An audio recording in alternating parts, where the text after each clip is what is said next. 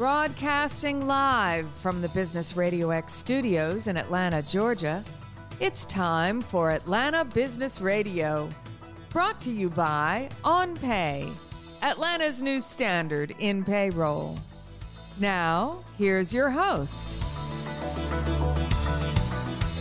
Lee Kantor here, another episode of Atlanta Business Radio, and this is going to be a good one. But before we get started, it's important to recognize our sponsor, OnPay. Without them, we couldn't be sharing these important stories. Today on Atlanta Business Radio, we have Rohit Sinha with Smart PM Technologies. Welcome. Hi, Lee. How are you doing today? I am doing great. I'm excited to learn what you're up to. Tell us about Smart PM Technologies. How you serving folks? Yeah, so Smart PM Technologies uh, we were founded in 2016. We are a construction project controls um, and analytics platform. We analyze the construction project schedule to really get all of the different stakeholders on the same page and really understanding the data. Um, it's a fairly large and complex data set that uh, confuses most people, and we uh, we demystify it and, and give you clarity into what your data is telling you. So, what's an example of some of the insights that uh, your software helps them kind of uh, glean? Yeah. Um, so, on a large uh, construction project, you could have thousands and thousands of different activities. Um, so, we help you understand how are you're performing, right? So, at a certain point in time, how much of the uh, project should you have completed, and um, what are some of the risks associated with it? In terms of do you have a lot more work piling up than you had originally planned for and uh, helping you make sure that you have the resources in line um, to, to really understand that. Um, and then also, um, if the schedule has changed many, many times throughout the process of, of the project, we'll help you understand what are those changes and, and evaluate um, the criticality of those changes, whether they were actually impacting what's driving the completion of the job or not. Now, is it um, telling me stuff after the fact where I'm kind of um, doing like an autopsy of my project to see where the problems were, or is it helping me in real time to kind of manage some of the delays that are happening all through the construction industry, you know, regarding supply chain or employee talent and things like that? So it can actually do both, right? Uh, I mean, you can always, after the fact, load in all your schedules and, and really get an understanding of how your project went. But our goal is to get you to to really do it more uh, real time, where as your project is progressing, you're updating Smart PM with your latest progress information, and it's telling you how you're progressing. The whole idea is um, to get a, get ahead of the claim, right? So you don't get into that situation where you're so far delayed that you have to to go through a claim situation. You can um, avoid that and, and actually um, everybody get on the same page and work together so everybody's successful. Now, um, is it was it built because of the challenges that are happening now, or the challenges that are happening now, um, kind of just a perfect storm for you to help in this regard? Yeah, um, so uh, it's very unfortunate what's happening now, but um, it, the fact is, we were built before uh, before the current situation. And the construction industry has been facing delays um, forever, right? I, I mean, there have been studies done where seven out of 10 or nine out of 10 commercial construction projects end up over budget or over time. And so this this is actually a systemic problem that existed long before our current situation and current environment. And we were really built to, to help address those issues. So now, is it helping the person that's managing the project um, kind of reprioritize things as they get kind of new information? Um, it can be used uh, for that. Um, there, there's a lot of different uh, uh, uses of, Smart PM. You can use it to get a better understanding of how you are progressing. You can get a better understanding of if you are delayed, what are some of the different um, techniques you can use to to recover some time. Like for example, um, you can use the product to test out if we were to get a certain crew in six days a week instead of five. What's that? What impact is gonna is that gonna have to my overall job? Um, you can also use it to track to an individual milestone or phase of the project. Uh, for example, if you've got multiple buildings and, and you really would need to get one building done, you can isolate everything in the schedule that's driving to that completion of that building and see, okay, what are some of the things I can do to optimize here, right? Um, we are going to be venturing into more AI and looking at some of your past projects as well as autom- automating a lot of the potential recovery um, situations, evaluating them for some ideal and making some propositions. But today, um, the system enables you to test out some different theories you have. And I would imagine that this is um, elevated to a must have in today's environment, especially because it sounds like in construction, especially, it's like three dimensional chess. And then if one thing has an issue, it has a domino effect for like five other things, and then everything's kind of at a standstill until you kind of overcome that whatever obstacle is. So having all this data and really uh, the ability to analyze it and and make kind of better decisions, I would imagine that the industry's hungry for this kind of information. Oh yeah, for sure. And and the domino effect is interesting um, uh, way to look at it because that is what should happen, right? Um, and if you have a high enough uh, quality schedule, you'll understand that that's going to happen. Looking at the schedule and as the delay is mounting, right? You'll see an activity pushing out because it's not progressing as planned, and then you'll see the rest of the activities automatically get pushed out. Now, in a lot of cases, um, what happens is the quality is missing some some of that key information to tie those uh, different subsequent activities together, and things will just not get impacted in the way that they should. And those delays would then cause some other side effects where some if somebody's managing just by looking at the, the schedule, they won't realize that a certain crew isn't ready to be on site yet. And those delays could, could cause other impacts. But one of the other things our, our product does is it evaluates your, your schedule for quality and helps you determine whether it's structurally a good uh, schedule to manage the job. If there's some structural issues, then you could run into issues that aren't even necessarily visible in the schedule, but could have easily easily been prevented with a high quality schedule. Now, when you're implementing something like this, is there a pushback from the folks that are the boots on the ground? Because this is another thing I have to input data on. This is now another thing that I have to, that's taking me away from, you know, my superpower and the thing I should be doing every day. So part of the, the beauty of, of what we've done is we actually consume your, your native schedule. So part of the uh, construction contract is some form of schedule, CPM schedule that has to be built and maintained, um, and CPM critical path method. Um, and so what we're trying to do is not require the, the boots on the ground to create another or maintain another system, right? They're using their existing schedule and we're just taking that data and processing it through the system.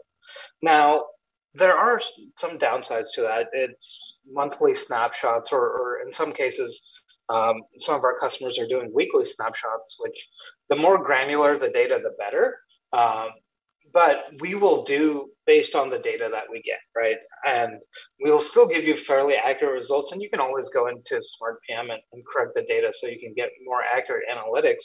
Um, but we want to be as hands off and, and as um, low input as needed, right? So that's why we want to consume those existing uh, files that you already have. Now, um, can you share any examples of how uh, somebody implemented Smart PM and they were able to, you know, save some money or speed up the project? Yeah. Um, so we have a customer of ours. Um, they were looking at actually hiring somebody and building out a full project controls team to really oversee their, their jobs. They felt like they were struggling in this department.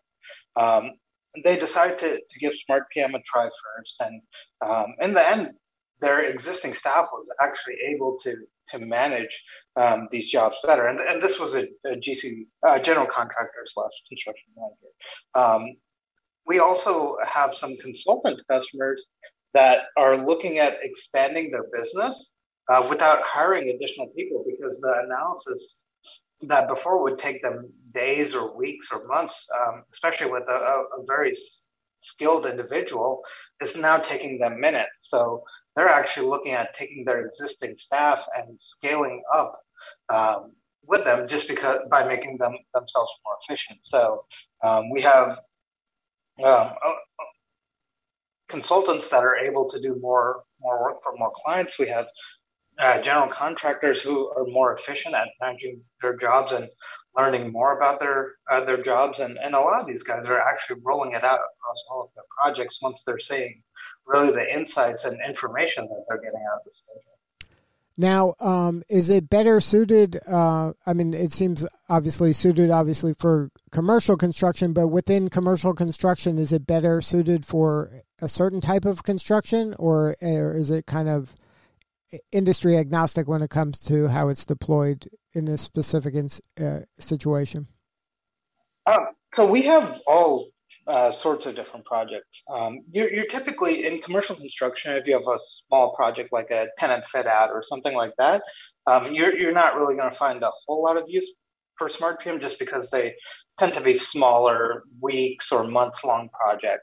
Um, but really, any larger scale 10, 20 million dollar plus job, um, you can use uh, Smart PM for. We have multifamily, we've got office buildings, infrastructure, um, which is both roadways and airports, um, some bus terminals. So we've got a um, fairly large uh, variety of projects in there, industrial and like chemical plants and things like that. Um, so it, it's used across the board on, on many, many, with many different types of projects. But typically, the driver is the commercial construction um, that firm or the insurance company that is working with it, or both? Um, uh, both. Um, we have a lot of uh, we have uh, some new partnerships with uh, insurance companies. Um, a couple of them, AXA XL and Hudson Insurance, um, are the two main ones that we're working with. Um, where they're actually pushing our, their customers to to use Smart PM. Right, they're introducing, giving us the introduction. In some cases, even helping them with a trial of Smart PM, just because it de-risk is de-risks them a little bit, right? They're, the projects that they're insuring have a higher chance of, of being on time and, and on budget with Smart PM versus without.